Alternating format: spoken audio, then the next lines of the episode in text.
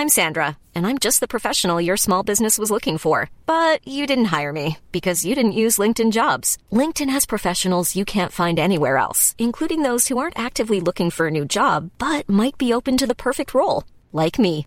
In a given month, over 70% of LinkedIn users don't visit other leading job sites. So if you're not looking on LinkedIn, you'll miss out on great candidates like Sandra. Start hiring professionals like a professional. Post your free job on linkedin.com/people today. Even when we're on a budget, we still deserve nice things. Quince is a place to scoop up stunning high-end goods for 50 to 80% less than similar brands. They have buttery soft cashmere sweaters starting at $50, luxurious Italian leather bags, and so much more. Plus, Quince only works with factories that use safe, ethical, and responsible manufacturing. Get the high-end goods you'll love without the high price tag with Quince. Go to quince.com slash style for free shipping and 365-day returns.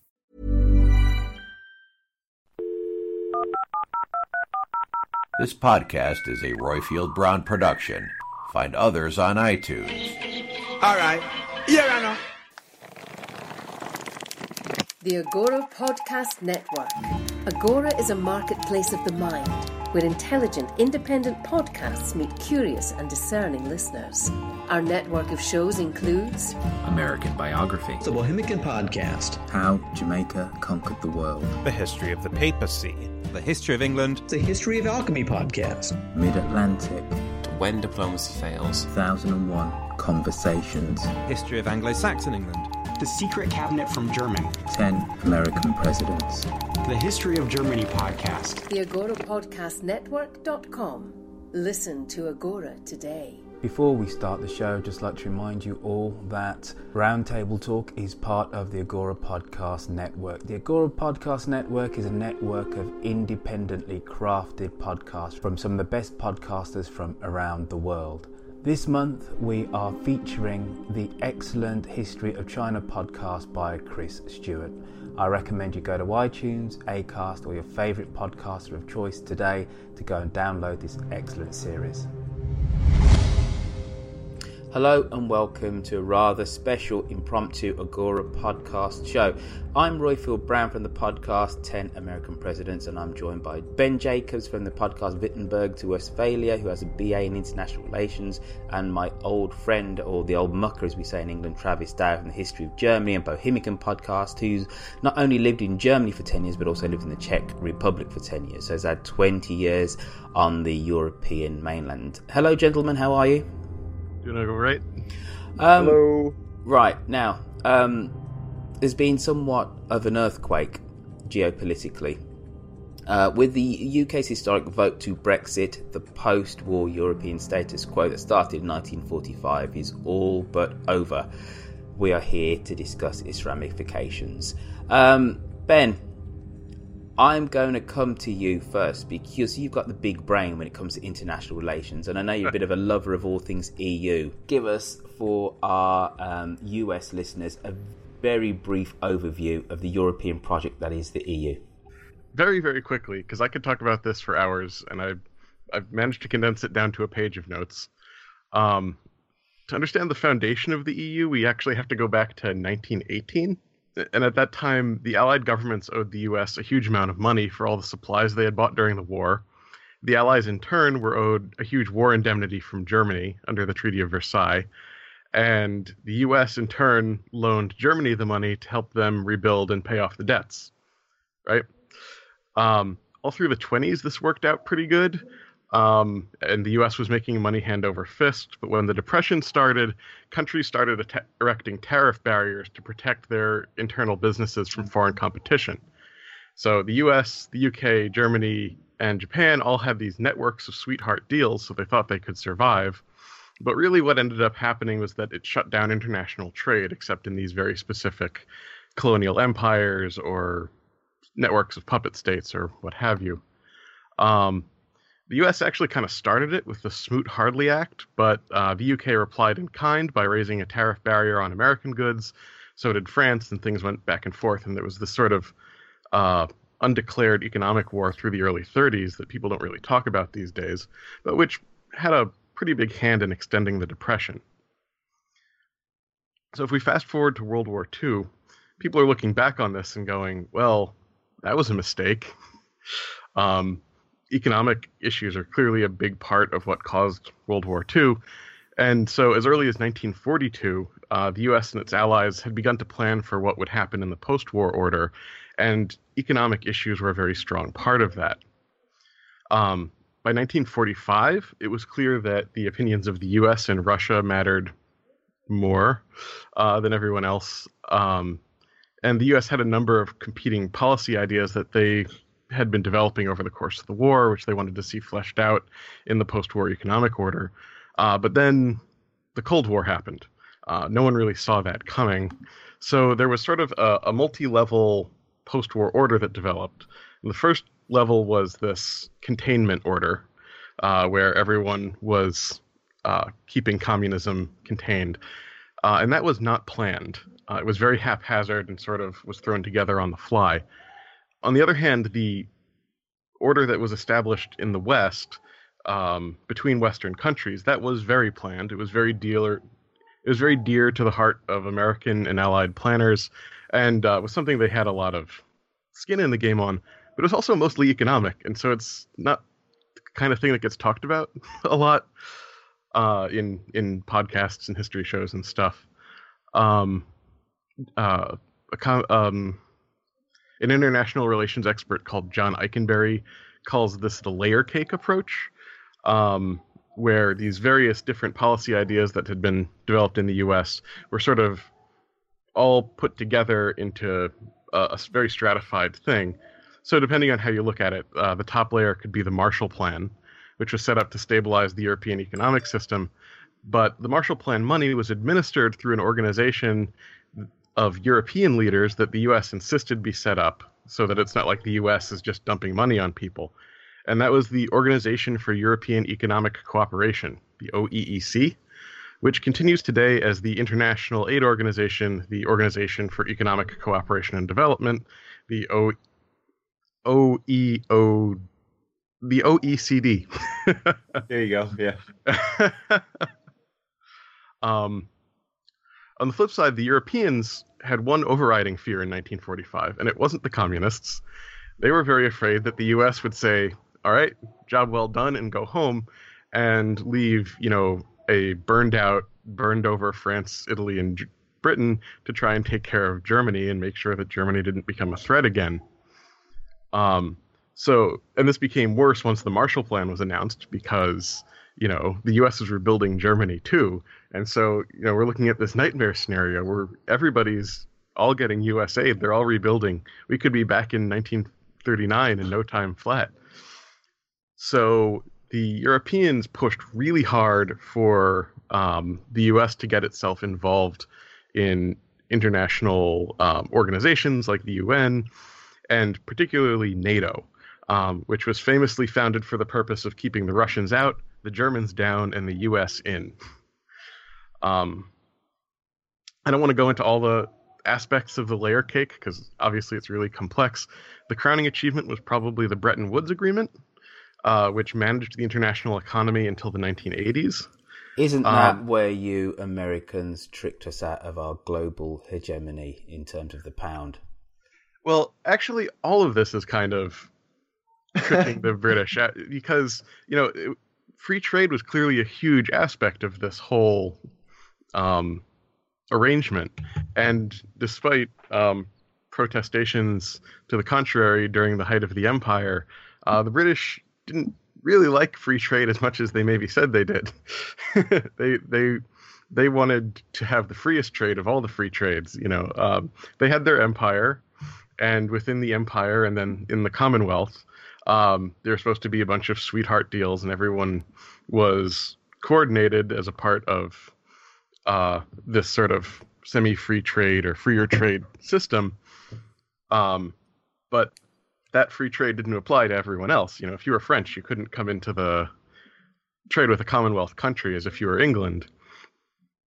So, a lot of what the U.S. was doing with this post-war settlement a lot of it follows very strongly on the, the 14 points because Roosevelt was a, a fan of Wilson. Um, so a lot of it was, but now the U.S. isn't, you know, some Johnny Come Lately powered. Now the U.S. is like, ha- the U.S. in 1945 had 50% of the world's economic output. so mm-hmm. the U.S. walks yeah. into the situation and says, "I know you want your colonial empires back, but come on, guys, that's not going to happen anymore." Um, so a lot of this was robbing England of its former preeminence. You know, England was no longer the preeminent world power, um, and everyone knew that. But the U.S. made sure that um, a lot of you know Churchill and a lot of British politicians were hoping that they'd have something left. some sort of post-colonial economic advantages, and the U.S. sort of made sure that that wasn't the case. And there, there's the Commonwealth is still there, and there's still economic advantages to that, but um, the the U.S. made them much less advantageous than they could have been. All right. Um, so th- take take us from Bretton Woods to the formation of the Steel and Coal uh, Union. World interest focuses on the Quai d'Orsay as six European nations, including Western Germany, meet for their first working session on the Schuman Plan for pooling steel and coal.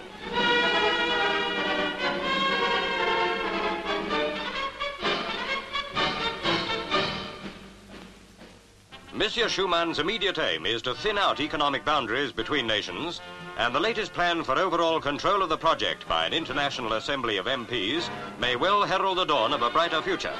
Sponsors of the idea think this will be so, in particular Jean Monnet. But Britain, notable absentee, has not yet made up her mind. Her absence begs the question, can the Schuman plan possibly succeed? This all clearly wasn't just an American hobby horse that was being beaten. Um, the there were a lot of European leaders who were very into having an organized uh, European Union of some kind. Uh, Churchill actually called in 1948 for a United States of Europe. Um, there were a lot of people talking along those lines in some capacity. Um, in 1951, the European Coal and Steel Community was formed, uh, and that was uh, it coordinated and managed coal and steel production in the Low Countries, so uh, Belgium, Netherlands, Luxembourg, uh, then France and West Germany. Um, and it was just targeted at coal and steel. Uh, and that, mm-hmm. that may not sound like a big deal, but behind the economic aspects were very, very clear political uh, mm-hmm military goals because in 1945 you couldn't go to war without coal and steel. You needed yeah. coal to make electricity, to make the steel, which you used to build tanks and planes and guns and all that stuff. Um, and the, the goal was to go back to that dream of 1914 and make it economically impossible for European countries to attack each other long term. Um, this was followed up by the Benelux political union between the Low Countries in 1945, uh, 1955, sorry, and that's so the uh, the Coal and Steel Union was 1951, the Benelux Union's 1955. Um, things are starting to happen really fast. Um, and the Benelux Union sort of set the political template for the Treaty of Rome, uh, whereas the European coal and steel community was sort of the economic template. Uh, the Treaty of Rome happened in 1957, so two years later, uh, and that established the European Economic Community, which was mainly a customs union, but with a regional atomic energy management aspect as well. Um, mm-hmm. And then since Rome, the there have been renegotiations and additions, both geographically and in terms of scope, that happened sort of every couple of years uh, ever since then. Things get really complicated in the 1980s. Uh, there were as many as eight treaty like uh, regimes going on simultaneously, organizing all sorts of different aspects of the European economy and political activity. Uh, and this isn't even to start talking about NATO and uh, and other international or treaties like that.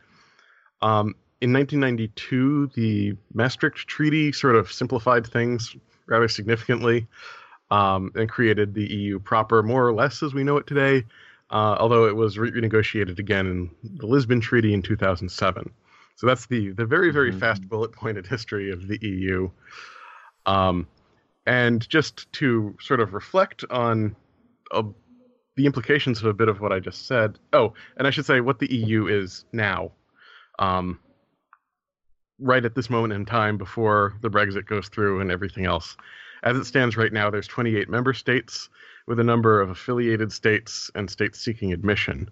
Um, mm-hmm. The EU operates there's a it's a hybrid um, system of supranational and intergovernmental decision making. So there's international government governing bodies, and then there's bodies that are made up of diplomats.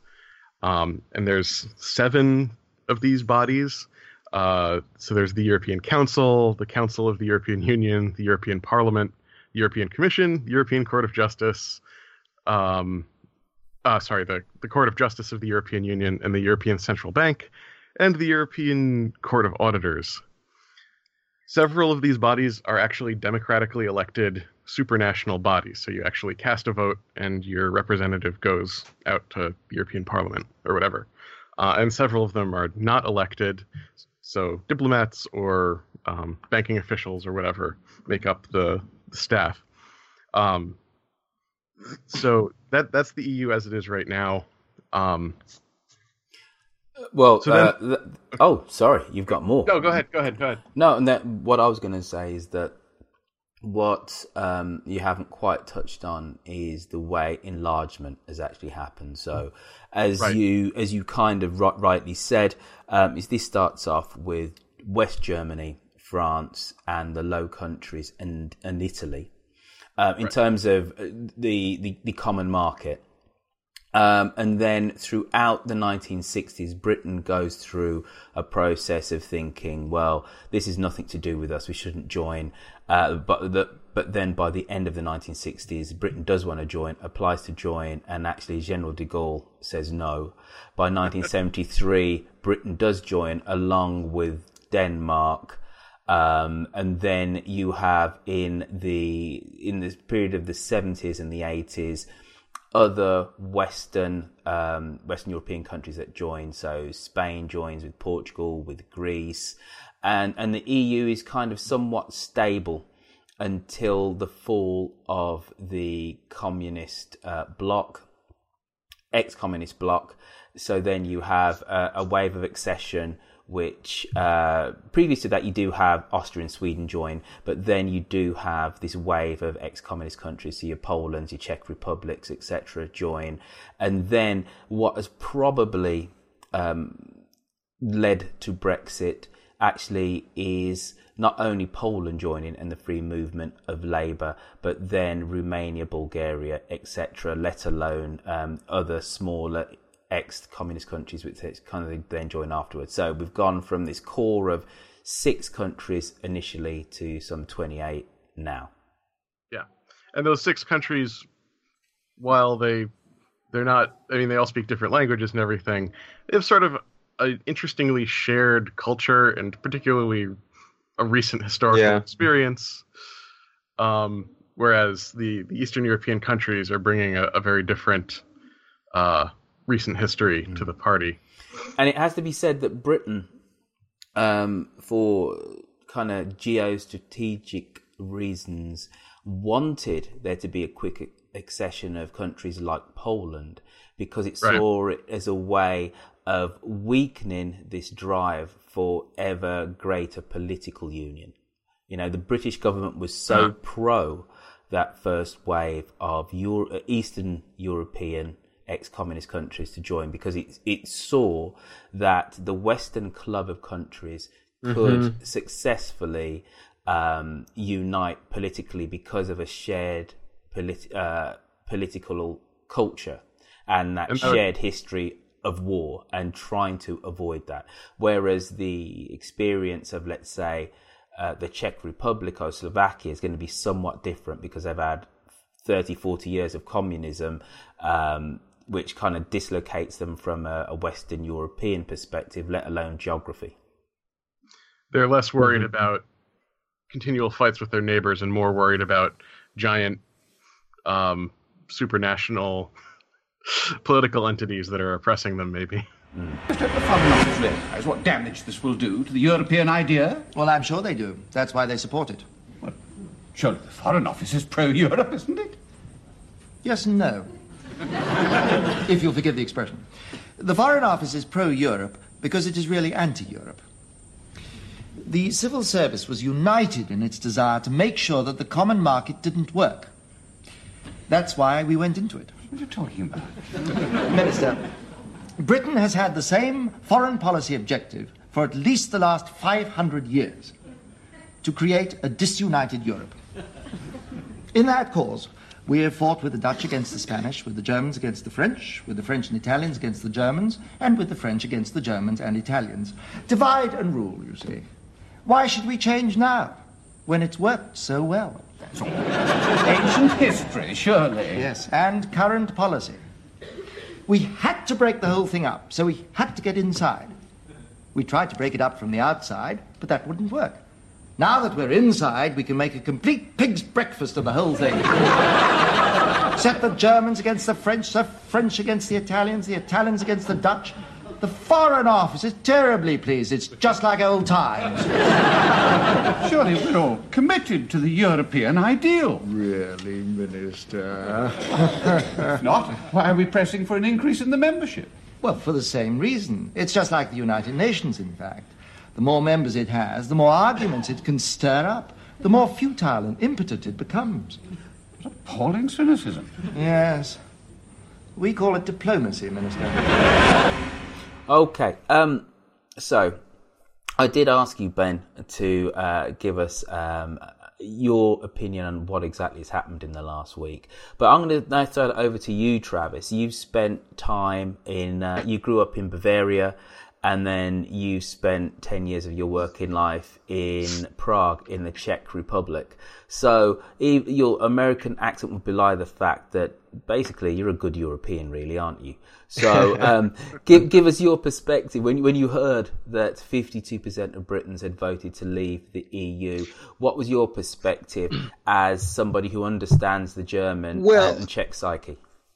Yeah, so this is this is weird because first I thought it was going to be like a close call, like the Scotland getting their independence uh, referendum, where you know you know it's a bad idea, you know, so you're kind of like, well, maybe you know it'll have a significant minority for the vote for historical reasons or this or that or um, just you know the the rhetoric, uh, but it's not going to go through because it's obviously a bad idea. But then it did go through, and I mean trying to think like how how did I even you know miss misunderstand the situation um, you know that that badly and I and I think part of it is that um, it's not even a European thing. Just it seems like in the states just as it's just as much true that just nationalism is on the rise everywhere, and that's kind of that's kind of crazy. Like actually, like what's happening in Germany, um, what's happening in Czech Republic. Um, that's just the last 10 years really is is nuts. It's insane. It's something i hoped i'd never have to see and live through. Yeah. Um, but now you know in parallel we have the the the elections here in the states and we're seeing a similar like ugly face of of you know the the population as a whole. And um so that i mean all all those thoughts kind of went through my head when the results kind of came through.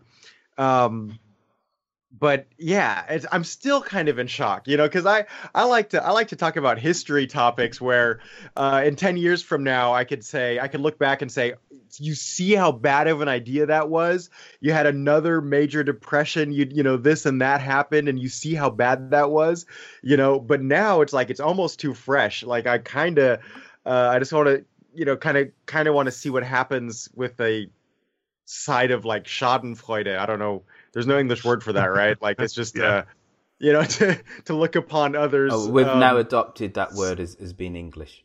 Yeah. yeah, like yeah. So you know, you just watch their stumblings and kind of smile and like shake your head. Um, I, you know, unfortunately, that's that's kind of how I want to feel about like Trump, for instance. But I live here now and I can't. Um, but I, but I saw that when I lived in the Czech Republic. I just moved away a year and a half ago, and I saw that there too, like a, a rise of nationalism, and even like my friends and colleagues um, that you know uh, be talking over beers, and I was kind of like, you know, I'm talking to you in a foreign language. Like my Czech is is horrible. And like I'm talking to you in a foreign language, and I, you know, I came here illegally and and uh, you know took a Czech person's job, no doubt, like for sure, like that definitely happened. I took several of them, in fact, um, and and yet like you're treating me like I'm not, you know, like I'm I'm somebody else. Like I don't know, you know, like the, but but the, the the rise of nationalism was uh, noticeable everywhere. Like in, in in Germany, it is, and that's just like wow. I just never uh, would have thought. Growing up there, I would have said it's the most um, just you know anti anti Semitic country. They just won't tolerate that kind of hate um, anymore. Just to clarify, that's anti anti Semitic. Yes. Yeah, anti anti Semitic. That wasn't a stutter. It was like yeah. Uh, they're they're pro not pro Jewish, but they just they won't tolerate anti Semitism. You know, that's the Germany that I knew growing up. And that Germany has changed. Like now, if you look at the the the parties, um, the rightist parties, like they're at getting oh I don't even know the very current current numbers, but 10, 15, uh, 20 percent of the vote which is like astounding to me. Just like what what is happening, and you you know you just see it in the news, you see it in the streets. Um, the, Travis, but yeah, I, I, I, you so, the, so there definitely is a movement throughout Europe, throughout the West for more nativist politics. There is.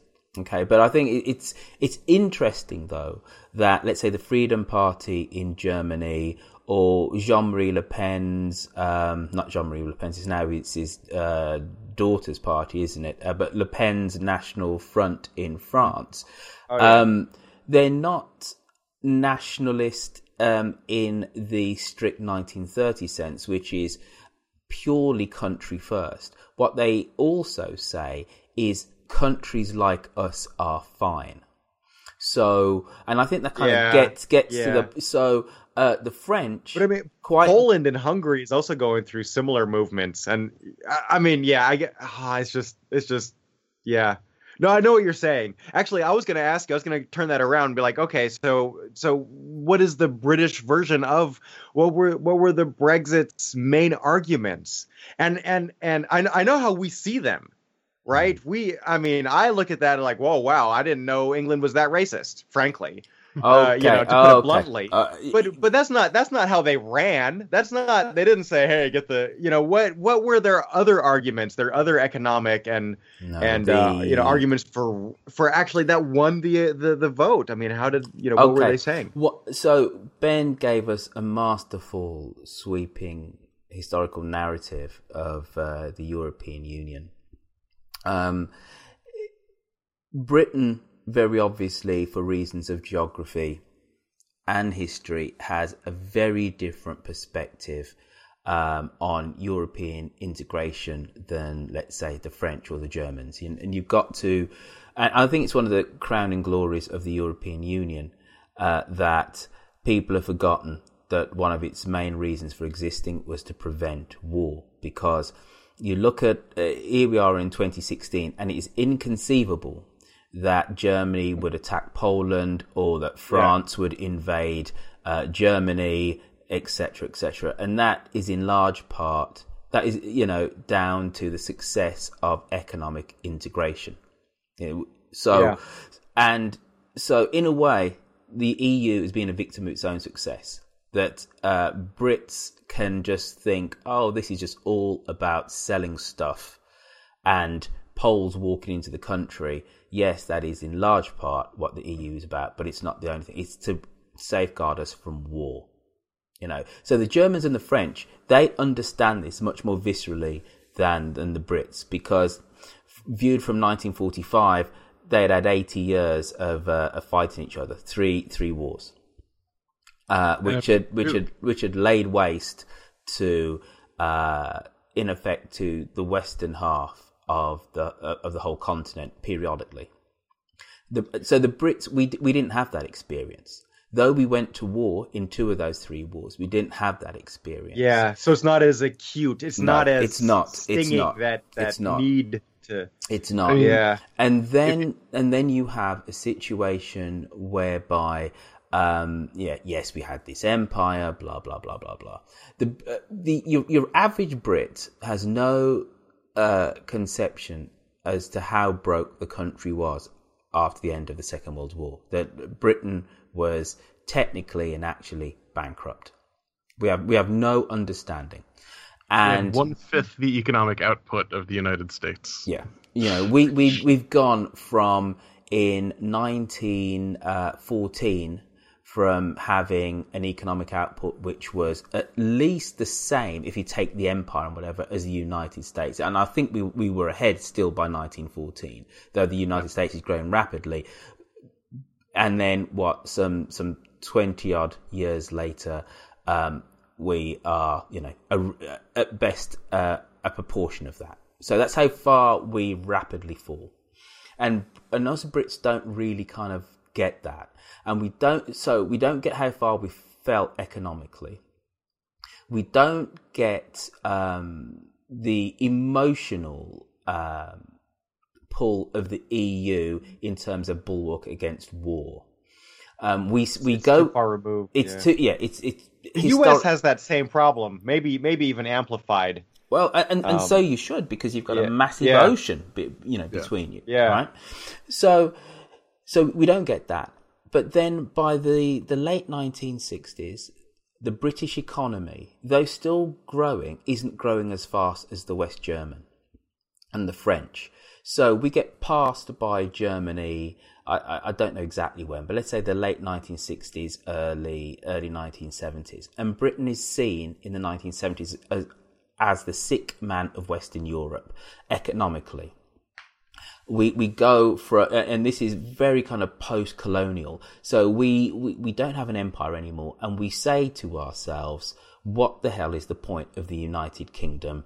You know what? We we cannot be getting New Zealand butter anymore or lamb from Australia, etc. We need to trade with the countries uh, closer to us and have ever greater union.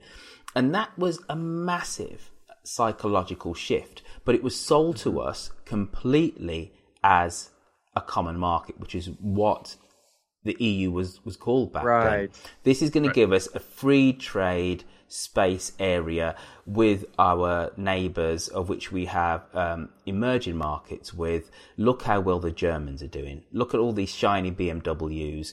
Uh, we need to compete. Uh, we, we need to be in this marketplace.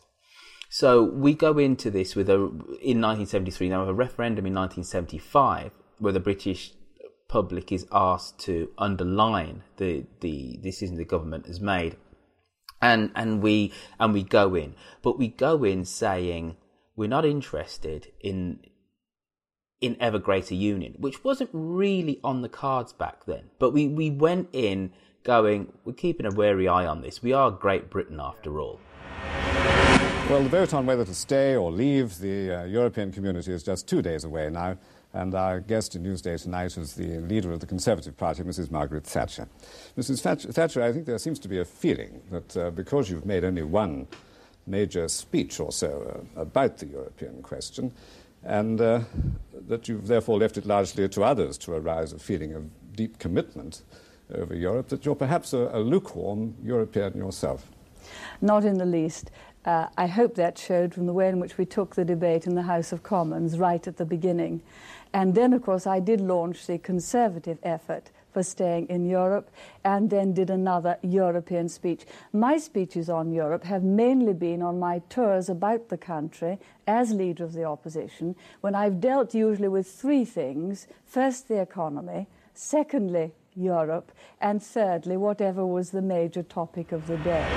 Back then, the currency wasn't an issue. No, which no. is interesting. Yeah. No, it- so now it's kind of with an understanding that if you join, that's step one. Step two is you'll eventually get our currency. Hmm. Um, and Britain resisted that. They were like, "Whoa, no, we never agreed to that." Yeah, no. And we have never signed up to, uh, though Churchill might have talked about United States of Europe Yeah. post the Yeah, Second World War. That that never had any truck politically in, Mhm. in, in the UK. And it definitely didn't when, when the chips were down and we're talking about the 1970s when we actually joined. We have joined this free association of states who can trade together, knock together some laws which basically agree, um, you know, what is what is a potato, what is orange juice. So if we're going to sell it, we're all selling the same thing to, to our markets. That's fundamentally what we've signed up to, and we are, uh, and, and and that's it. But then the problem comes whereby in the late 80s we sign up to the exchange rate mechanism which is a way of every european country has its still has its own currency back then but it's a way that uh, which basically regulates the movement of these currencies. And by the early 1990s um, the exchange rate re- mechanism kind of falls down and we exit from that. And that's the closest we've come to surrendering the pound Mr. Chairman, you have invited me to speak on the subject of Britain and Europe. Perhaps I should congratulate you on your courage. If you believe some of the things said and written about my views on Europe, it must seem rather like inviting Genghis Khan to speak on the virtues of peaceful coexistence. Our links to the rest of Europe, the continent of Europe, have been the dominant factor in our history. But we know that without the European legacy of political ideas, we could not have achieved as much as we did. From classical and medieval thought, we have borrowed that concept of the rule of law which marks out a civilized society from barbarism. The European community is one manifestation of that European identity, but it is not the only one.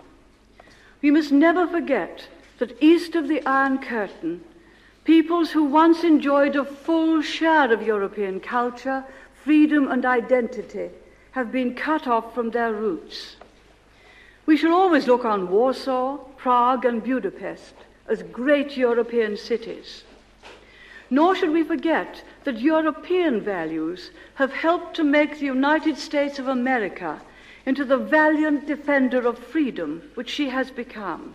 The European community belongs to all its members. It must reflect the traditions and aspirations of all its members. And let me be quite clear. Britain does not dream of some cozy, isolated existence on the fringes of the European community. Our destiny is in Europe as part of the community.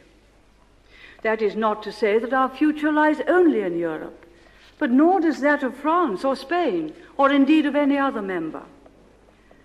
The community is not an end in itself, nor is, is it an institutional device to be constantly modified according to the dictates of some abstract intellectual concept. Nor must it be ossified by endless regulation. Willing and active cooperation between independent sovereign states is the best way to build a successful European community. To try to suppress nationhood and concentrate power at the center of a European conglomerate would be highly damaging and would jeopardize the objectives we seek to achieve. Europe will be stronger precisely because it has France as France, Spain as Spain, Britain as Britain, each with its own customs, traditions, and identity. It would be folly to try to fit them into some sort of identikit European personality. So you have the situation whereby um, in the uh, in the nineties, it is Brit- British government policy to very clearly say, look, these Germans, these French, these Italians, they're up to something here. They want a United States of Europe. We don't want that. However, there are benefits to being part of the EU. Um, we have the Schengen area. We have a free movement of of workers. That's quite nice. It means we can nip to France without showing our passport, uh, etc. We can, you know, we can have nice holidays in Greece, and there's no visas, etc. Um, so we get, we say, let's get Poland in, let's get the Czech Republic, let's get in all these countries as quickly as, as possible because it will weaken the original core of the EU. deliberate British policy. Mm-hmm. However, yeah, yeah. it's completely uh, geopolitical and economic counterweight. And there was some talk back in the early 2000s that because the, the beating heart of the European Union is is Germany and is the relationship between Germany and France. It's Germany yeah. economically, but politically, France is as important, if not economically, because that is the union. That's what the whole yeah. thing that, is all that's, about. That's mirrored again in the currency. Yes. That when the currency happened, it was like those were the countries propping it up and like guaranteeing it, and and yeah, exactly. that kind of thing. Exactly. Yeah. This and Britain has never been part of that. And there was a talk in the early 2000s that what Britain could be the de facto leader of is the slightly less associated uh, states or the other states. So um, Britain and Poland could form a little bit of an axis to counterbalance Germany and France, etc. But we don't have the political will in this country really to massively engage um, with with the EU in that way. So that kind of fell by the wayside. But Poland is very significant in, in all of this, and that is the reason why we've we've led to a situation whereby this vote happened. So when Poland joined the EU, um, potentially this meant that, and I think the population of Poland is about 35 million.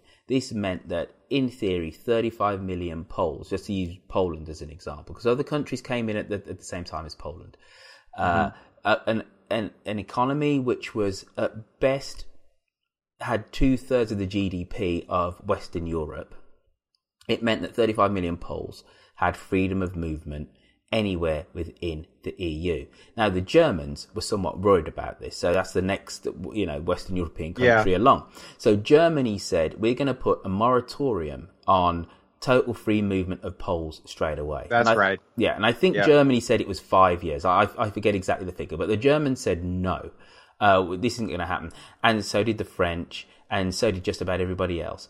Significantly, the British said, nah, it's fine. Tony Blair took, uh, took the risk and said, no, it, it's fine.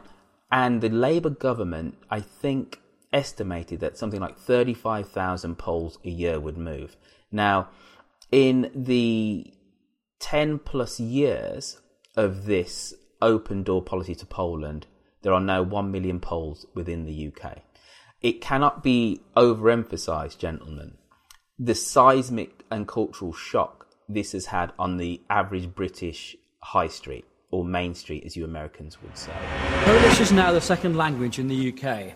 Will we need to revise this to Bulgarian or Romanian next year?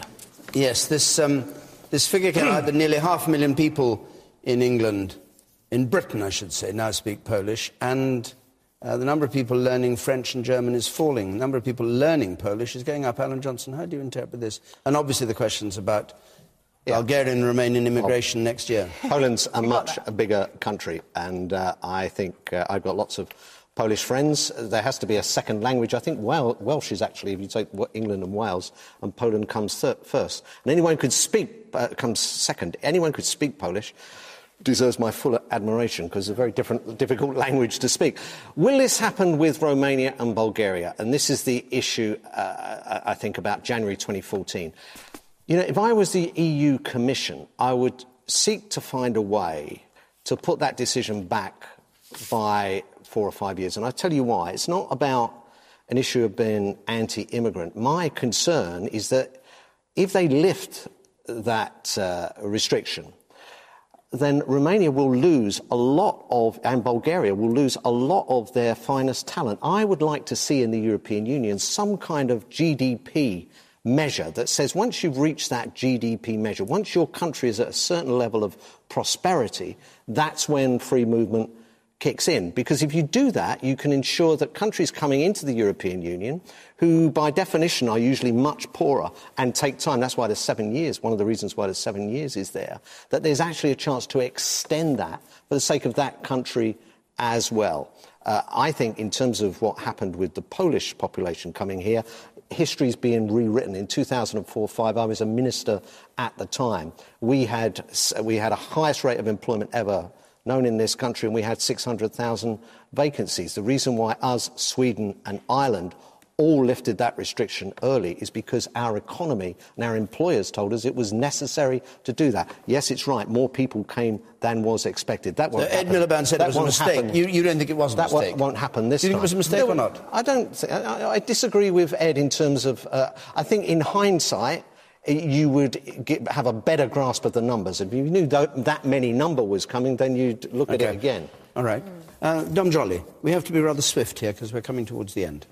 I, I mean, I sort of get what this question is basically about. Is you know, are we going to allow people to come into this country? And people, there seems to be a there was a, something sort of a bit pernicious about saying, oh, Polish is suddenly the second biggest language. I mean, I have a problem, I think, with sort of ghettoization. If people come in and don't learn English and kind of don't assimilate. But to me, Polish is, I mean, A, the most complicated language in the world, so anyone can speak it, fantastic. But I think most Poles speak English anyway, so I, I don't see it as a particular problem. I hope there will be possibly slightly more control on Romanian and Bulgarian uh, coming in, because I think people, I have no problem people coming in who are actually going to work, but I think if people are coming in supposedly to, to sponge off us or whatever, This this was pointed out to me. I got to say, this was pointed out to me by a taxi driver in Edinburgh last time I was in Scotland.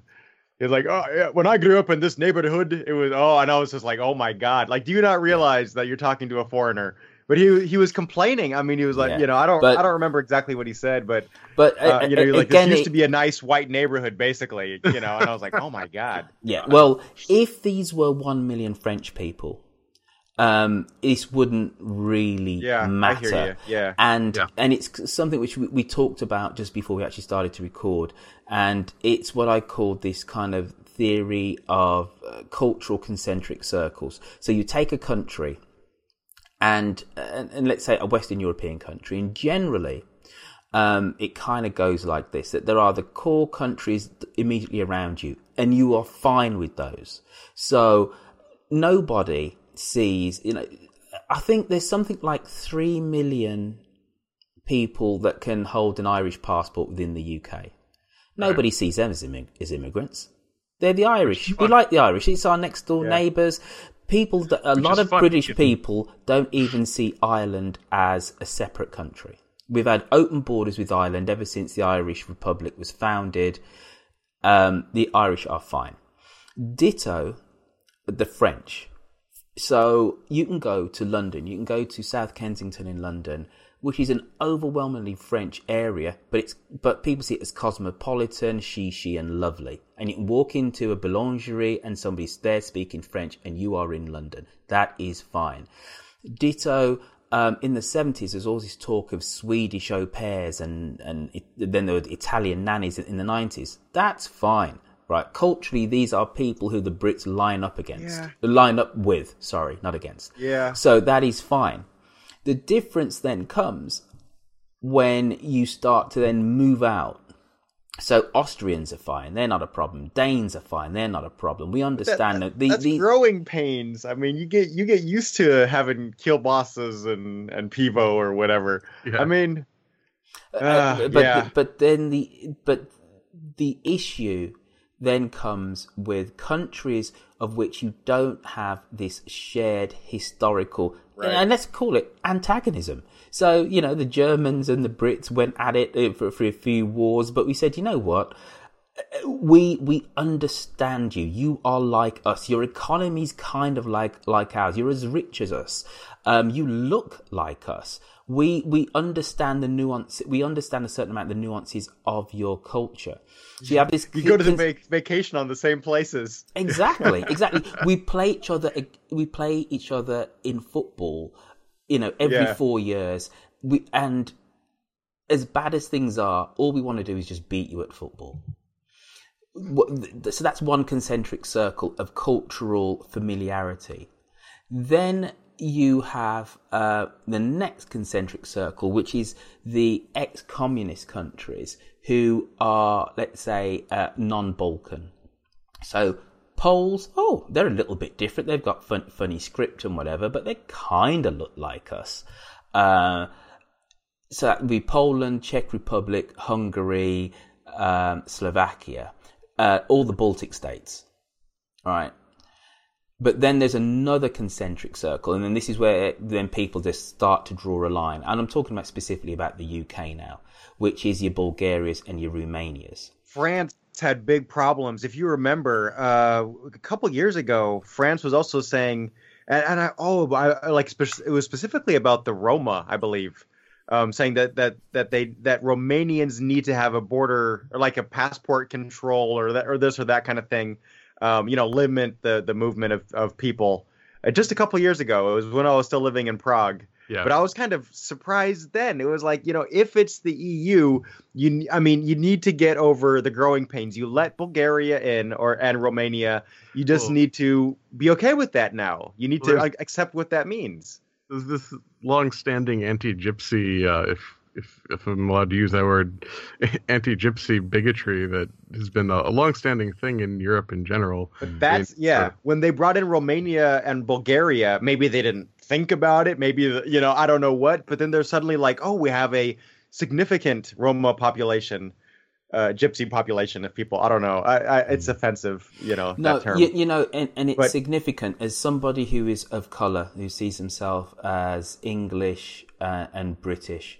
Um, the only, the last bastion of, let's say, polite, out and out racism in Britain is actually Roma.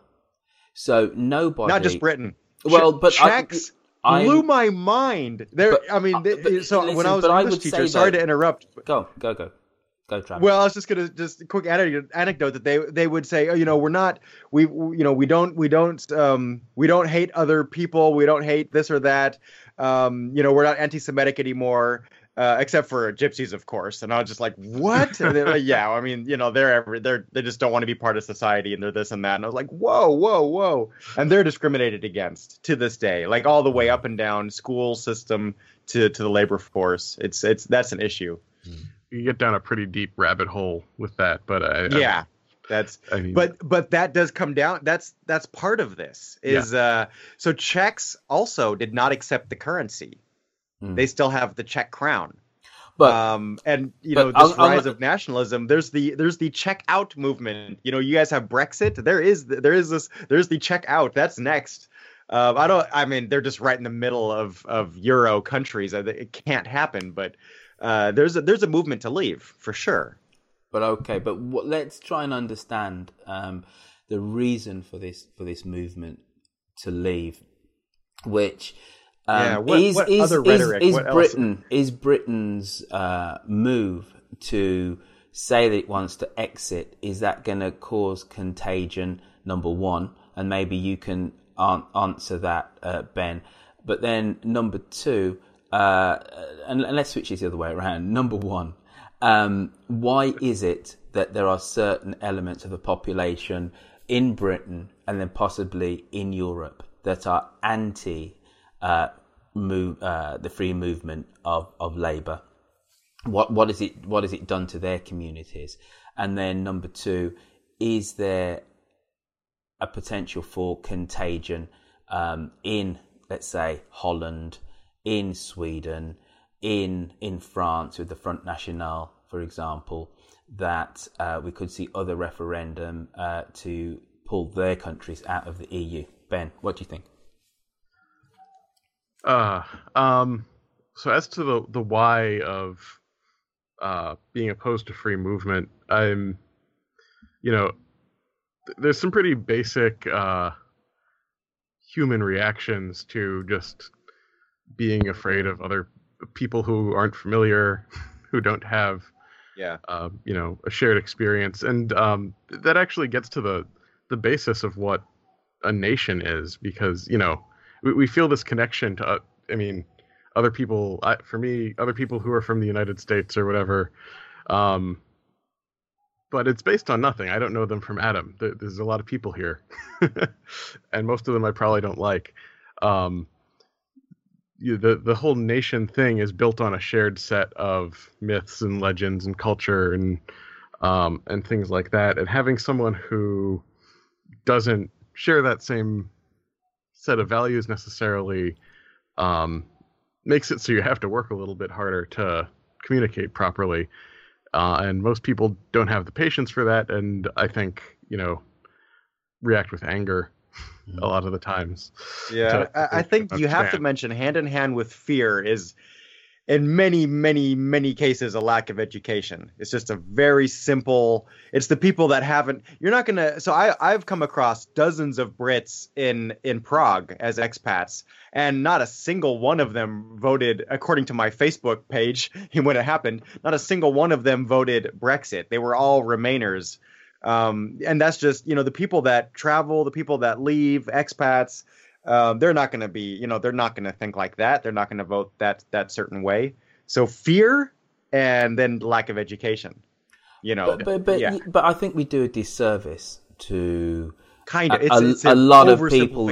Yeah, Yes. yeah, yeah. I mean, no, I, that that needs to be said also. Yeah, yeah. I know. You know, we, uh, uh, my mother, so my immigrant mother, who's been in the United Kingdom for 50 odd years, 54 years, something like that, she voted to leave. And we had words. What was her reason? Yeah, Tell I'm, I'm going to come on to her reasons. We had Yeah. words, to put it mildly. Now, number one, um, she said that she was voting because there were too many immigrants, people coming over to the United Kingdom, and they don't. And she basically said what you said, Ben. She said she did. They don't share our values. Okay.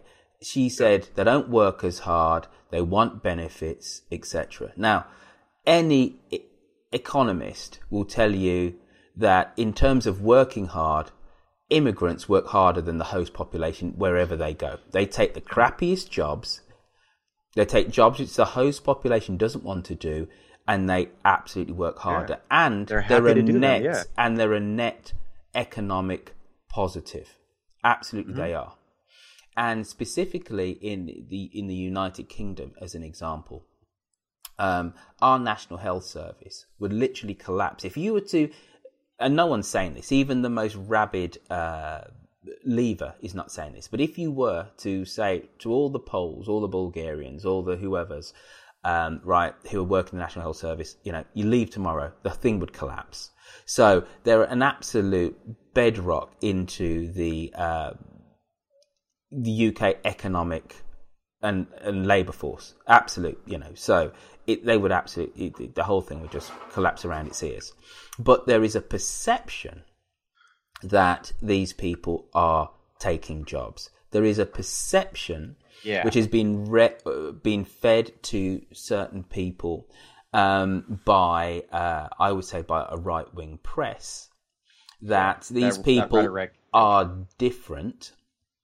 They don't want to integrate, and it's ironic in in the extreme that here is an immigrant whose skin color marks her out as being um, a British person, but with um, a short tale of a history to explain the reason why she's there. Because my mother can't pass for somebody who is British through and through. She can't. She's a hyphenated Brit. Okay? Right. um, that she does not equate herself and the the way that she was perceived when she first came to Britain in the 1960s with the way that the Poles are or the Bulgarians. Yeah. And, I mean, shouldn't she have memories of you know some But- sort but- of but uh, she but she discrimination? because because she sees that these people don't share our values. Interest, you know, to, though I was horrified, uh, to put it mildly, when my mother told me that she voted to leave. My dad voted to stay. So, you know, that, that literally 50-50 British split was, is Yeah. manifest in my parents' household. right through the household. right. Ouch. Yeah. Um, but what a lot of older people from the Commonwealth would say is that yes, but we're Commonwealth people. We kind of understand Britain. Uh, when my mother, when my father came here, Jamaica was still a colony of the British Empire, and they still had pounds, shillings, and pence in Jamaica. You know, the Queen is still the Queen of Jamaica. She's not only just the Queen of the United Kingdom and the Queen of Canada. She's and, Australia. She's the Queen of Jamaica. So there are cultural ties that those people feel towards the the uh, the United Kingdom, which I'm going to be quite honest about about it. That some older people in the United Kingdom do not feel towards them. You know, they don't. Right. But those, Yeah. that, but that generation does feel that towards But- the United Kingdom. Yeah, so, maybe, the, maybe so the your Poles- mother would be okay with with um, anybody from the Commonwealth, no matter where, what part of the Commonwealth they're from. she would, uh, she would just be more rather than, she'd be than more, somebody from Eastern Europe. She'd be more I don't, right about know. it. But but but it Yeah, but it I mean- gets to but you know my, my talking about uh, people of black and Asian descent who voted Leave could well be a bit of a uh, fundamental mi- misnomer. I don't think it is in in um, in let's say in Birmingham in my hometown because there's a large part of the population of Birmingham which is non-white and Birmingham voted just 50 like Birmingham is going to be if not the first the second UK city where uh, white folks are in the minority so that tells you how big the immigrant population is in Birmingham or the, the non-white population is of Birmingham and it voted just 50% uh, 51% 51.1% to you know to leave so that's Yeah. a lot of people with brown skin and black skin vote, voting to leave but Yeah. at, at the core of this um, anger against the EU in Britain, and I think it's uh, it has um, it has a mirror in US and other in US politics is the angry white working class person who feels disenfranchised, and this has got really. This isn't the fault of the EU. This is globalization. So you have northern cities or northern towns which are historically uh, bastions of the Labour Party. That's the left-leaning political party within the UK, and these these cities are post-industrial. So what London has managed to do is um, when uh, throughout the 1960s and the 70s, you know, uh, there was a London had had docks. London had great swathes of manufacturing textiles where in in in eastern London, in East London, which is where um, in the 1930s uh, there was massive waves of Jewish immigration, but then Oswald Mosley fought uh, with with Jews and with socialists and with communists in in in Shoreditch. You had a massive textile industry there. Up until quite recently, you had the docks in Canary Wharf uh, and in uh, which is Docklands. You had you had whole swathes of industry which were based in London, manufacturing industry. You don't have that anymore. London has successfully transitioned itself in the last 30 years into a successful post uh, industrial unit. Mhm. That has not happened uh, as successfully in my hometown of Birmingham. It's not been unsuccessful. Yeah. But it's, Yeah. it's it's happened more successfully in Manchester, but it hasn't happened in places like Bolton, in Preston, in Bradford. These northern cities, which were the um, the workhorse actually of the British Empire, and it's in those areas that the Leave vote has been stunning because these communities have been victims of globalizations. The, the you know, so in, you have these Lancashire mill towns, they're your Prestons and your Burnleys and whatever, that historically uh, were all built on cotton. Those Th- jobs are now they, in they were Bangladesh. misled also right i mean because nothing's really going to change even if if uh i mean ah they're they're, they're not going to change like the free market or the free trade agreements with with the eu and everything that goes along with that. But that that that is my point, though, is that yeah. we've but got that was to- their we've got- hope at we've least got right? to- before we even get to this is the hope.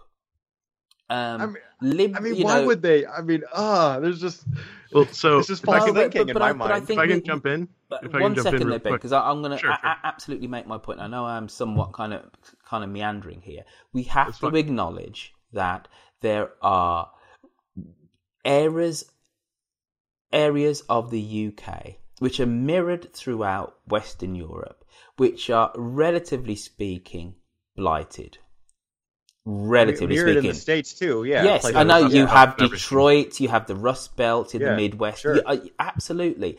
And that what globalization has done is taken away traditional jobs which for generations were done in these areas and nothing has come to replace it. And what people have been told is that free trade is a panacea of all. It's great, it's wonderful, it's smashing, it's super.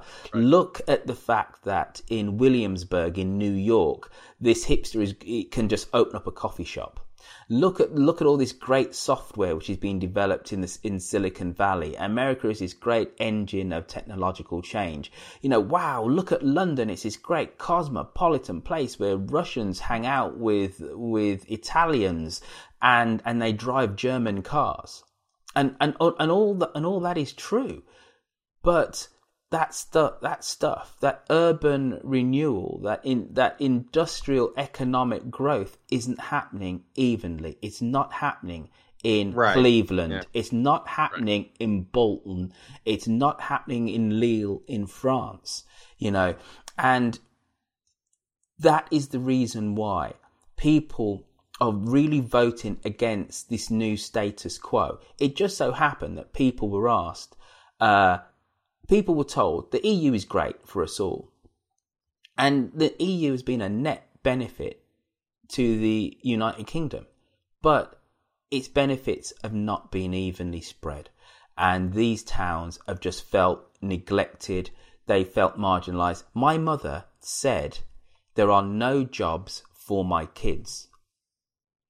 I said, Mum, I'm fine. Don't worry about me.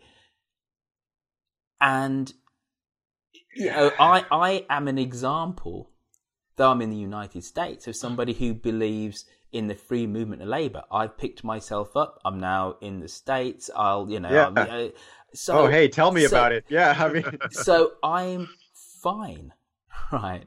Um, but the perception is in which 50% of Brits have this perception, and I'm sure if you to scratch the surface of, of, of Germany, that you know, there's a reason why there are far right parties which are on the rise in Eastern Germany because all the same economic uh, things are happening Yeah, there oh, in yeah. in Popping up. Oh, Leipzig yeah. in Dresden, people are saying, wait on a minute, this shiny great future, it doesn't apply to me. Where is the that job that I can do, you know, do an honest day's work without having to go to university or put myself through debt? What is that job that I can do? And and then I can, you know, bring home money to bring up my family.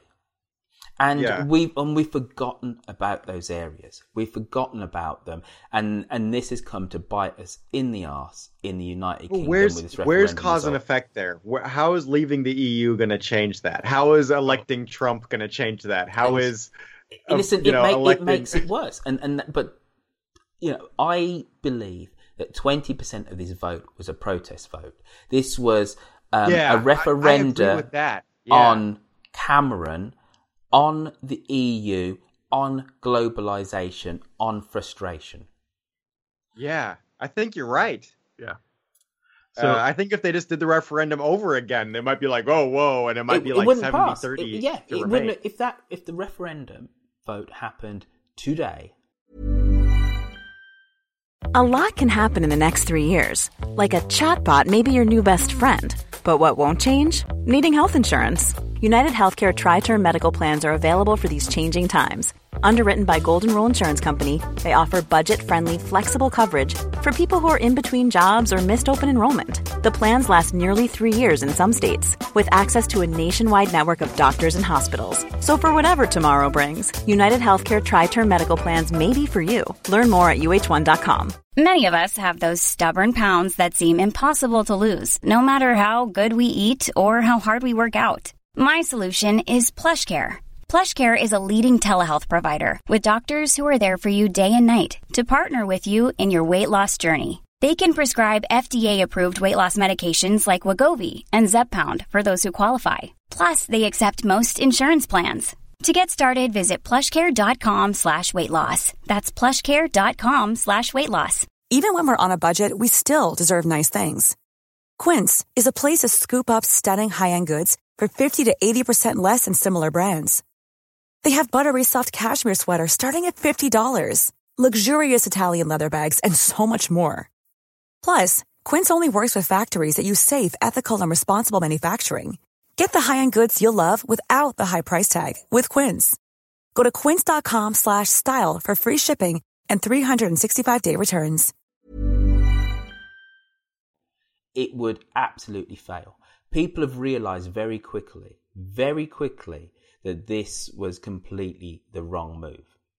Okay, so now I got a question for you because the referendum is not legally binding, actually. No, no it's not. And uh, so now people are reeling from the, oh, wait a minute, and people are quickly educating themselves and finding out that, oh, this, you know, it might not actually do anything positive at all.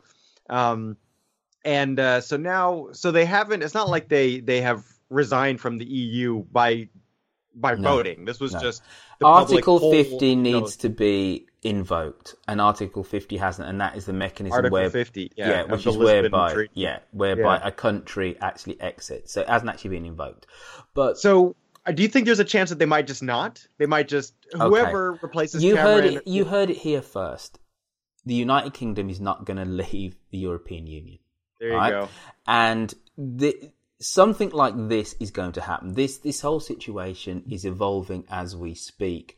In I'm- that, I'm, so happy to hear that. I'm, I'm still kind of in shock. Like if if I'm I'm in denial basically. I'm like, no, it can't actually happen. And I've been reading it and like, well, yeah, the, you know, they might still they might postpone it to postpone Article 50.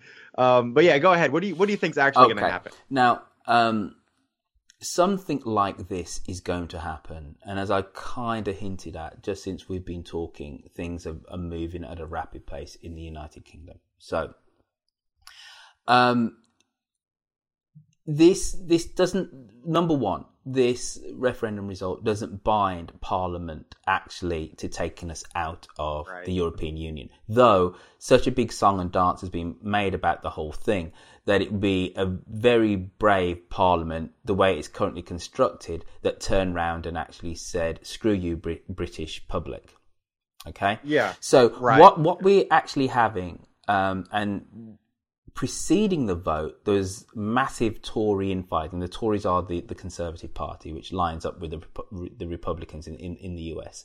So the whole reason for this vote was so that Cameron, the Prime Minister, could quell backbench dissent uh, amongst MPs that wanted to wanted to have lesser engagement with the EU.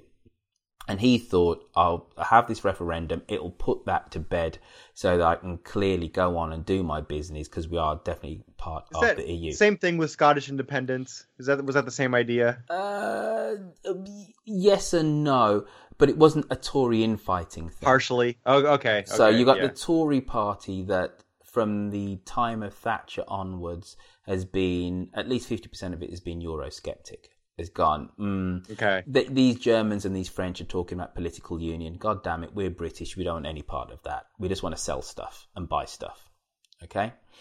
Um, so, uh, so you, so this Tory infighting has gone over the over on onto Friday, Saturday, Sunday. So number one, Cameron has now stepped down because the Conservative Party's official title is the Conservative uh, and Conservative and Unionist Party of the United Kingdom is its uh, official uh, title. You cannot be a Tory leader and basically preside over the disillusionment of the United Kingdom. And this was and this was such a political gamble by uh, by Cameron that he's fallen on his sword straight away and said, "Okay, Yeah. I, I need to So, go." yeah. Right, but and here is the interesting thing: so Boris Johnson, who's the mayor of London, who has been a massive proponent for leave, and it, it, it kind of shocked everybody that actually he was pro leave, and many people have seen his political opportunism by him. If you're the mayor of London, London is the one of the most diverse cities in the world, if arguably, if actually isn't. Why would you then turn round and then Yeah. say within um, you know a month of, of, of leaving leaving the mayorship of London that you are in effect anti-immigration because behind all this leave stuff is is protectionism, is smaller governance. Yes, that might be um, you, you might be able to, to, to do that and hold your head up. Uh, you know, economically and, and, whatever, but you cannot be the mayor of London and then also say, but actually we don't want a free movement of labour because that's what London, London's success Yeah. in the last Oh, 20 years yeah. has been built on. Like all the American bankers that are there, all the Germans, the Italians, the, the Russians, whatever. And now Boris, Boris Johnson.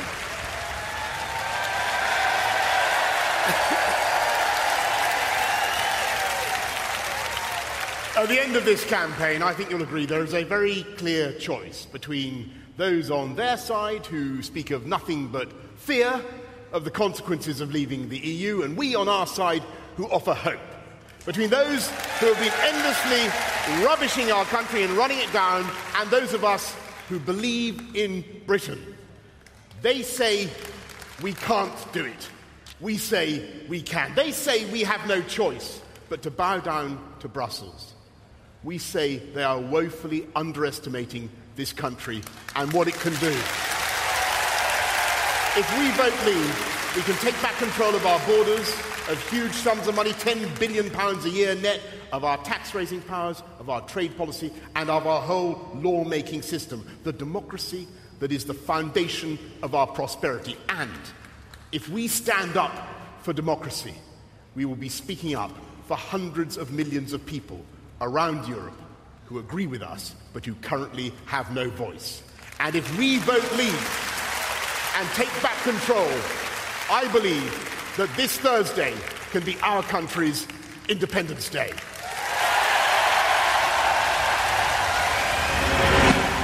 So there is now a move within the Tory party because everybody because he was the he is the heir uh, assumptive in terms of leading the Tory party, which means he was the next British prime minister. That there is um, such anger with the Remain Tories that people are trying to block him from automatically becoming um, the leader Oh, okay. of, of the Yeah. Tory party. Interestingly, though, the the Labour Party. So this is another pro uh, Remain party. Um, because all these working class areas voted to leave, that um, the new leader of the Labour Party, Jeremy Corbyn, who's quite left, is as left as Bernie Sanders is in, in the States, that um, there's a vote of no confidence is going to be tabled by the Parliamentary Labour Party, um, I believe, on Tuesday, but already half of his shadow cabinet have actually resigned. So since I've since I've woken up, I think six, seven senior Yeah. Labour MPs have resigned, basically saying Wow. that we are resigning because we do not believe that Jeremy Corbyn tried hard enough in this Remain uh, in the Remain uh, campaign, but that there is going to be a second general election very soon, and we need someone who can excite uh, the Labour base in those northern mill towns, but also recognises the fact that these people feel disenfranchised. So the political calculus in the United Kingdom at the moment is this is that David Cameron is gone, he's toast. The Tories are going to go in for uh, a round of infighting. The Labour Party are doing it already. Politicians and the political establishment class do not want to leave the the European Union. I I think what will happen is that there will be a second general election because if somebody was to, you know, there is no way that this parliament is the way it's constructed can actually sign a sign bills to leave the European Union because most MPs, an overwhelming majority of MPs, 80%, 70% want to remain. So they can't do it in, all- in all good consciousness. So there will a new general election will be called maybe after the new uh, prime minister comes in power, because he will start the the formal uh, mechanism to leave, and those bills will just not pass. They will not pass. Then there'll be a general Yeah. election of which Yeah. various MPs will say things like, I want to remain, whether they're Tory or Labour will not matter. And already the Liberal Democrats have said, we will fight the next general election saying that we want to remain within the EU. So you will have MPs of all three major parties saying, if you vote for me, I'm going to remain.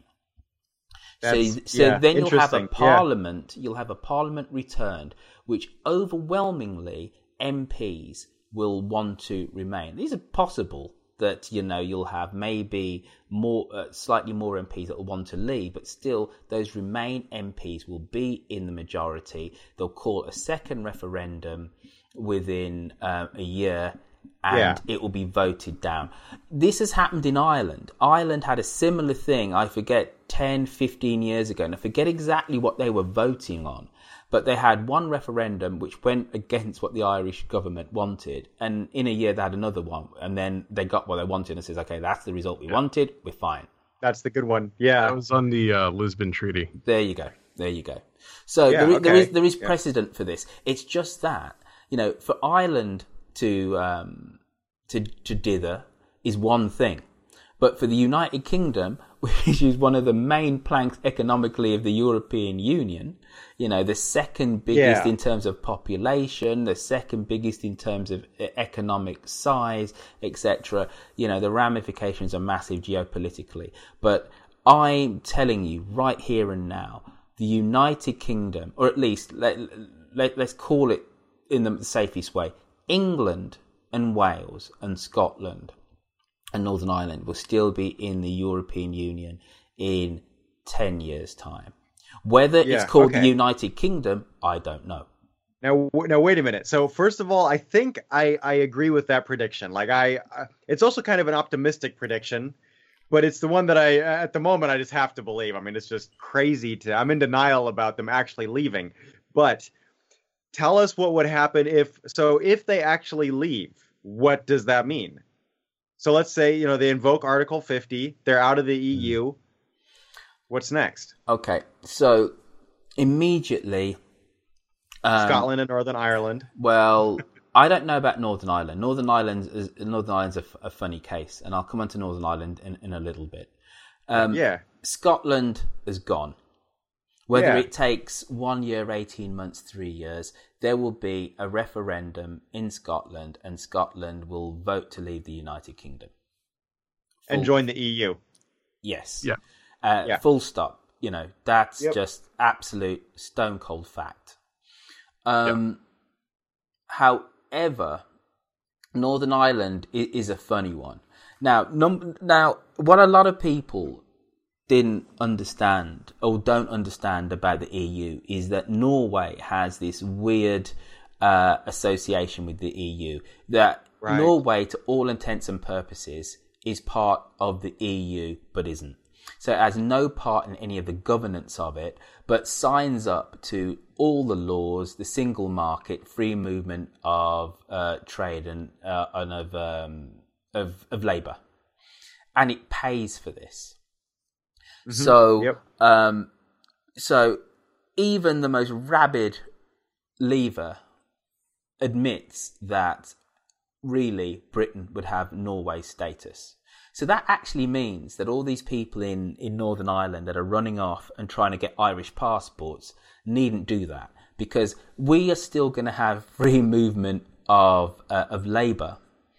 Um, Which doesn't that defeat the whole exactly. campaign, the whole exactly. rhetoric? exactly Yeah, okay. exactly. So, So- the most rabid person that wants to leave even they will go well okay. But we're still going to have those nice germans coming into london and, and working in merchant banking companies. We're still going to be able to uh, buy german cars without a massive tariff. We're still going yeah so what this is is more of a philosophical political idea of, of governance and, and of control that we are seen to be not giving up any of our political sovereignty. But economically that we are.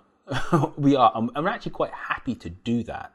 And, and people who mm-hmm. understand global trade understand that you need to be part of robust trading blocks. They they get that. But it's the the poor uh, the relatively poor per- person in Bolton, in Burnley, in in Wolverhampton, who comes out of school um, without great um, academic prospects. Fifty years ago, They could have just walked Yeah. into an apprenticeship and got themselves a decent job. You know, they say, well, this has got still got nothing to do with me. But anyway, I'm, I'm going on to a point which I kind of made Mm. before. But what they- Northern Ireland. Maybe they don't realize now they could they could go get a scholarship in Bucharest. uh, you know, get a get a job offer uh, at, at an English at an at, at an American or English in any case English speaking company. Um, you know, in in uh, Paris or Berlin or Rome or anywhere they want. Uh, Madrid and and then come back and retire in the UK when they're older. But I think people don't. I don't I, like are people just not that mobile? Like, Well, and, and, and it, but you know what? That's it's a really mean- good point. People are not that mobile in in smaller towns throughout it opens the up world. opportunities for everyone. but but really. it, it's people are much more um, mobile in bigger cities because they Yeah, see I mean, because they a see people yeah. who are who are different and from other places and they realize well if they've come here I, I can kind of go go somewhere there, else yeah. somewhere too so it, it's these towns it's these communities which are much more settled historically that have voted against immigration and the joke is is that they're the most homogeneous places not all of Yeah. them, but a lot of them. You know, the irony is Yeah. that the places that have said, "Oh yeah, we're, we're kind of pro open borders and immigration," are the most diverse places. Yeah. So- but No, anyway, Northern. Ireland, I mean, Northern yeah. Ireland. Let's quickly just go on to Northern Ireland. Northern Ireland is is, is, is a strange situation in lots of ways in in um, in the United Kingdom. Number one, the main United Kingdom parties, the Lib Dems, the Labour Party, the Conservative Party, do not stand in the in in, in the Stormont Parliament for historic reasons. Um, that they just don't campaign there, so you don't have uh, a Tory party in Northern Ireland. You don't have a Labour Party, etc., etc. They have their own political parties over there, which are which line up nakedly on sectarian grounds. Now, Mhm. um, I forget exactly what the current um, the current census would say, but it's going to be something like 55% of the population of Northern Ireland is Protestant. I could be wrong by a few degrees, but I don't think it's 60 40. I think it's more 55 45. And, mm. and, and what that means is that the Protestants want to be remain part of the United Kingdom. It was those Protestants that fought back at the formation of the Irish Free State for Ulster to remain God. part of the EU. Okay, that still matters. Like no, it it's it's Yeah. still it still matters. It still matters. Ah. The, the, It the still Good Friday matters. agreements were are not that old. Yeah, And- no, no, no. I They're know, like, I they're mean, like it's tw- settled. less, Wow, twen- yeah. 20 years maybe. So, so yes, there is no major terrorism at all in Northern Ireland, but you have a but Protestant they still rump. vote along. Yeah. Absolutely, absolutely. You have Yeah. a Protestant rump, whether it's the DUP or the or the official Unionist Party, um, that vote on sectarian grounds, and the the majority of people in Northern Ireland want to be part of the EU. I'm sorry, of the, of the United Kingdom. Full stop. Um, the Irish state, as and I forget what article it is of the Irish state, but uh, it might be Article One, Article Two. I, I can't remember, but very clearly says in its constitution that anybody born in the island of Ireland can claim an Irish passport. So that is the reason why you've had this relative run on Irish uh, people applying for Irish passports um, in in Northern Ireland because they can in effect still be, remain part of the EU. Don't worry, guys. Even if we leave, you're still going to be able to have free movement. Uh, Yeah. you know, free movement within the, I mean, the I, European I Union. even thought about getting a German passport or, or even going for Czech citizenship just to make the paperwork that much easier. Like I get it. If you can if you can have another passport, yeah, there's no there's no real harm in it, I guess. Um, if Mm. Yeah. anything, it makes countries more interdependent. Having having having all these multinational uh, like you know people with multiple citizens. Yeah, but but what I you're think that's a saying there, Trevor, is somewhat anathema to those people in those more settled post-industrial blighted communities though you know they're like you know we need we need jobs we need opportunities right here and now but just to get get on Yeah. just to finish up with, with, northern ireland that the northern the province of northern ireland is a massive economic drain on on the british state because we have uh, a military and security apparatus to maintain there. Um, it's much less than it used to be in the 70s and the 80s and the 90s when there were Right, physically yeah. were British troops walking down the streets of Belfast. But still, um, it's um, it's a relatively poor region in British terms. Relatively poor. It's not a basket case. Don't get me wrong, but it's relatively poor, and it it is uh, and it survives partly or in, in large part, sorry, on subsidies from the uh, UK government.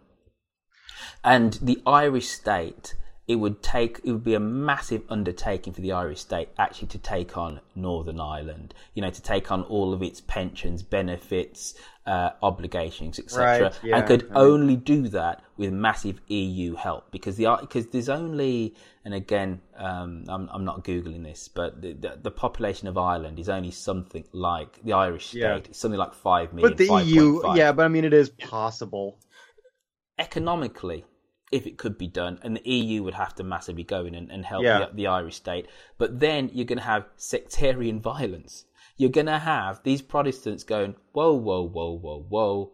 Um, you know, the Ulster not. I mean- Defence I- Force. You know, you're you're going to have uh, the potential for sectarian violence. There would have to be some associate status for Northern Ireland within a loose association of the Irish state, which would have to be underpinned by EU governance. Because otherwise, so those yeah. Protestants are not going to go for it. They're just going to say, "But we, we've just fought since, nine, since the 1920s to, to have a Protestant ascendancy in Ulster, and you know we do not want to be part of a united Ireland. It would be it'd be constitutionally. I'm not saying it's impossible, but constitutionally, you, would people have to do backflips all over the place. I, I agree and I disagree though because part of the reason the Good Friday agreements have held is that whole Celtic Tiger thing. Um, uh, for most of the last forty years, thirty years, uh, the Irish economy has been doing gangbusters, and if it's not doing it right now, that doesn't mean that that's a permanent status. And a lot of what a lot of the, stability in Northern Ireland over the last couple couple years has been due to economic activity that's been going across the border, and due to uh, at least some of the the Protestants in Northern Ireland going, well, you know, i- i- Belfast and most of Northern Ireland is as much a economic basket case as the Northern England as Northern England, and all those towns that you were talking about. Um, and it's a Rust Belt city from in American terms, uh, and it's been, uh, and that wasn't helped by the fact that there was a massive civil war going on, uh, and it's been what economic activity exists in in Belfast and in in the north in general has been due to tourism from uh, people coming up from the south, and then um, uh, with investment from London, uh, there has been sort of a post-industrial pickup to a certain extent, and a lot of that's due to being in the EU, which is why they voted so overwhelmingly to remain, and to at least some of the people, regardless of religion in Northern Ireland, this vote has to look like, from their perspective, um, England just threw them under the bus economically. Um, Yeah. I, I don't disagree though that it would be a tear for the. I was I was reading an Oranges. article. Maybe there's parallels here with Northern Ireland. I was reading an article w- about Cornwall, where they just This is kind of very realized, funny, like, yes. wait a minute, a, a lot of the subsidies came from the EU directly because they're kind of a, a you know a, a poorer place. And then, and then they're kind of like asking themselves, like, now wait a minute, is London going to pick up the tab of these millions of pounds a year, you know, that came in every year? Their, their Um, big uh, economic asset was ferry ports going to Brittany. Yeah. So whoops. Oh, because that's yeah. That's I mean that's going to be a tertiary border crossing now.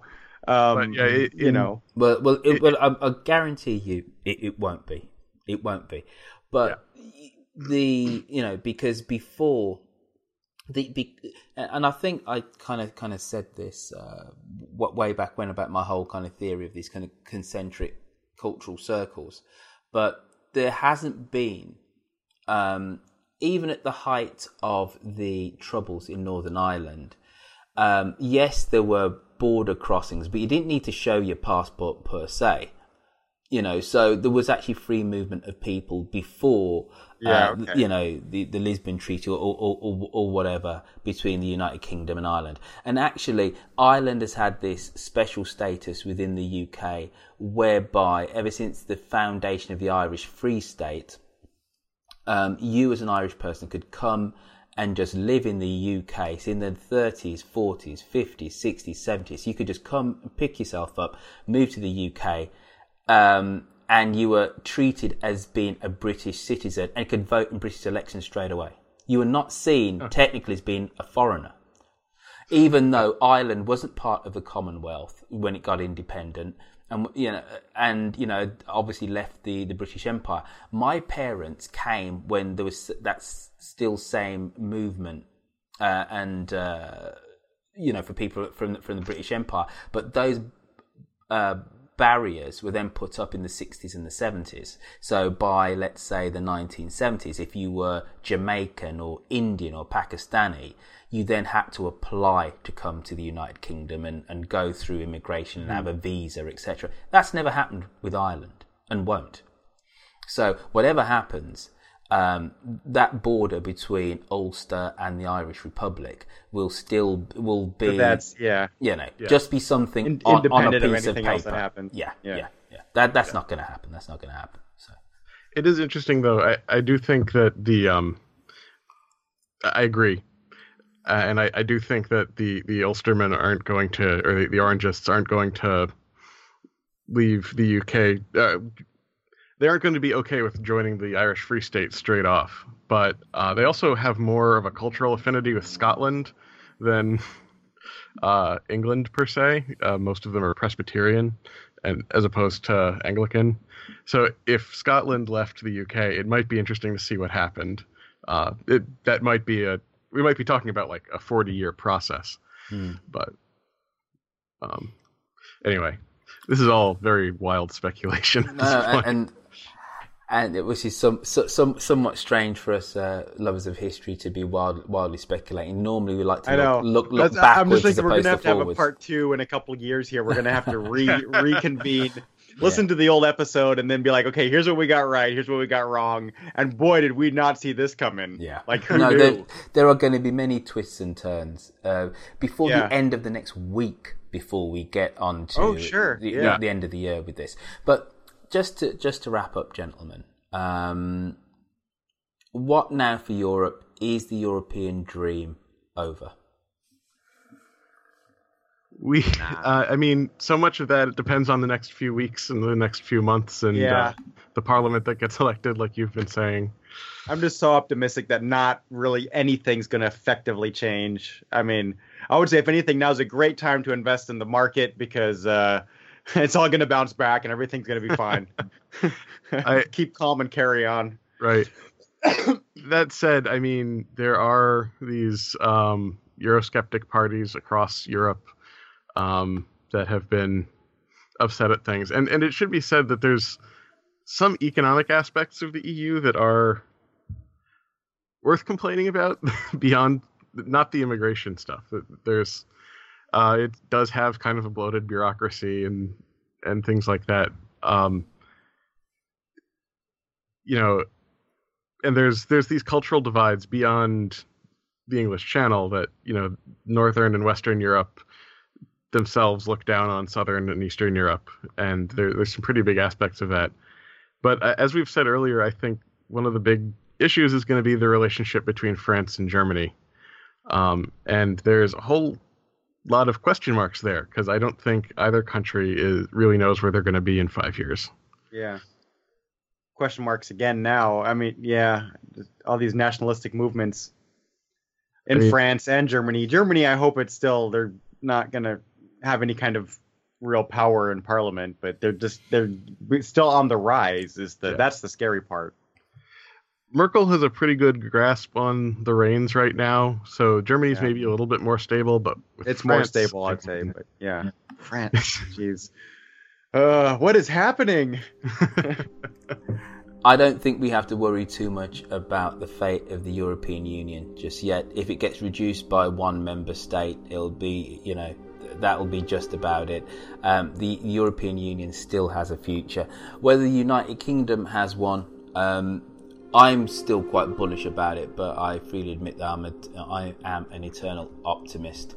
Uh, gentlemen, it's been great speaking to you today. I've been joined by Ben Jacobs over there in the good US of A, and also by Travis Dow, um, who is sat in Santa Clara. I've been Royfield Brown, sat in a very sunny uh, East Bay in California. Also, uh, God bless uh, the United Kingdom. Let's not screw it up, guys. There you go. God save the Queen, but uh, but uh, within the EU, please. Thanks. The Agora Podcast Network. Agora is a marketplace of the mind where intelligent, independent podcasts meet curious and discerning listeners. Our network of shows includes American Biography, The Bohemian Podcast, How Jamaica Conquered the World, The History of the Papacy, The History of England, The History of Alchemy Podcast, Mid Atlantic, to When Diplomacy Fails, 1001. Hi, I'm Daniel, founder of Pretty Litter. Cats and cat owners deserve better than any old fashioned litter. That's why I teamed up with scientists and veterinarians to create Pretty Litter. Its innovative crystal formula has superior odor control and weighs up to 80% less than clay litter. Pretty Litter even monitors health by changing colors to help detect early signs of potential illness. It's the world's smartest kitty litter. Go to prettylitter.com and use code ACAST for 20% off your first order and a free cat toy. Terms and conditions apply. See site for details. Planning for your next trip? Elevate your travel style with Quince. Quince has all the jet setting essentials you'll want for your next getaway, like European linen, premium luggage options, buttery soft Italian leather bags, and so much more. And is all priced at 50 to 80% less than similar brands. Plus, Quince only works with factories that use safe and ethical manufacturing practices. Pack your bags with high-quality essentials you'll be wearing for vacations to come with Quince. Go to quince.com slash pack for free shipping and 365-day returns. Conversations. History of Anglo-Saxon England. The Secret Cabinet from German. 10 American Presidents. The History of Germany podcast. The Agora Podcast Network.com. Listen to Agora today.